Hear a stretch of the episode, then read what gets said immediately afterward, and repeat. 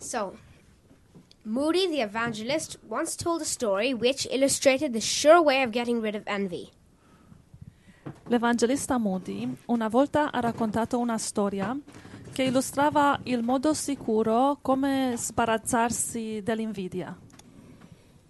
There were two businessmen, merchants, and there was a great rivalry between them, a great deal of bitter feeling.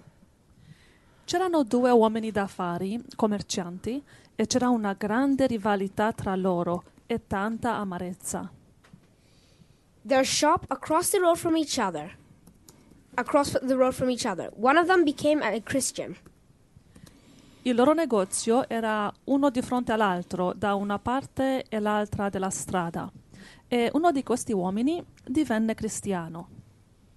He went to his pastor and said, I am still jealous of that man, but I am a Christian now, and I do not know how to overcome it. E questo uomo che diventò cristiano andò dal suo pastore e disse, sono ancora invidioso di quell'uomo, ma ora sono un cristiano e non so come vincere questo peccato. Well, if the pastor said, if a customer comes to you into your store to buy goods and you don't have that product, just send him over to your neighbor.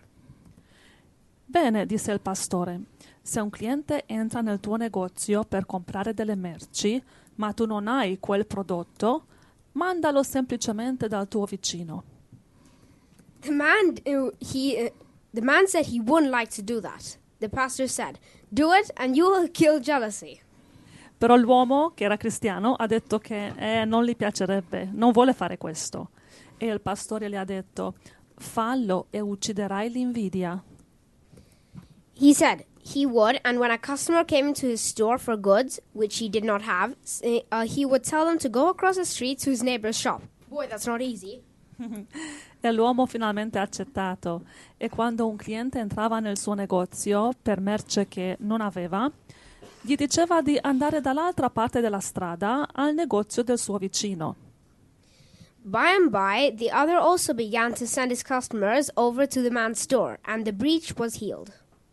Poco a poco anche il suo vicino cominciò a fare lo stesso, a mandare i suoi clienti al negozio di questo uomo cristiano, e la loro relazione fu ristorata. Proverbs 16:7. When a man's ways please the Lord, he maketh even his enemies to be at peace with him.